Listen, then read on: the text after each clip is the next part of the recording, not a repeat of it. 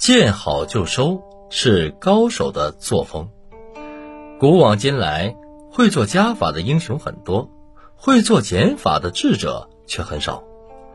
于是我们发现，那些英雄在做足加法后，不懂适可而止，还一味的加下去，结果加数引起变数，后被外部事件做了减法，失败了。这类失败的英雄，如西楚霸王项羽、大顺闯王李自成等，他们就是违反了玩牌的规律，只会做加法，不会做减法，被无情出局。爱德华·布伦南是全美最大的商店希尔斯的董事长，他掌管公司大权达十年之久，并为公司的壮大做出了巨大的贡献。但一九八六年，他却宣布自己退位。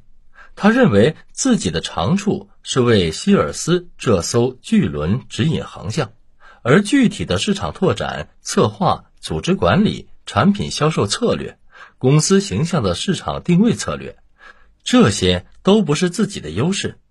他把大权交给以销售业绩卓著、精明强干、雷厉风行、判断市场准确和善于降低成本而著称的。原萨克斯百货公司副董事长马丁内斯，布伦南的激流勇退为马丁内斯发挥才华提供了空间。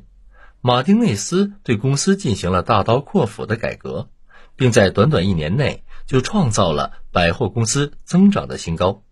这样，公司与股东都获得了最大的收益。会玩牌的人总会在赢钱后收手。怎样才能只赢不输？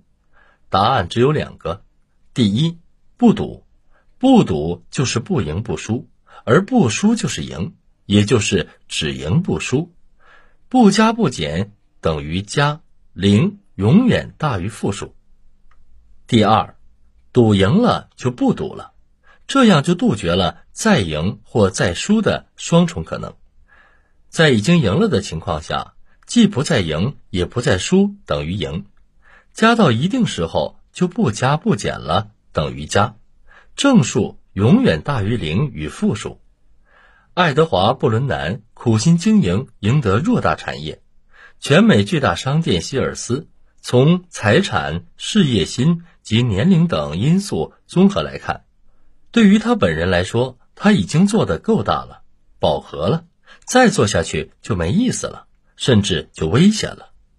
在这种已经赢了的情况下，爱德华·布伦南功成身退，肥顿了，将事业传位于人，安享晚年，实属高境界之人。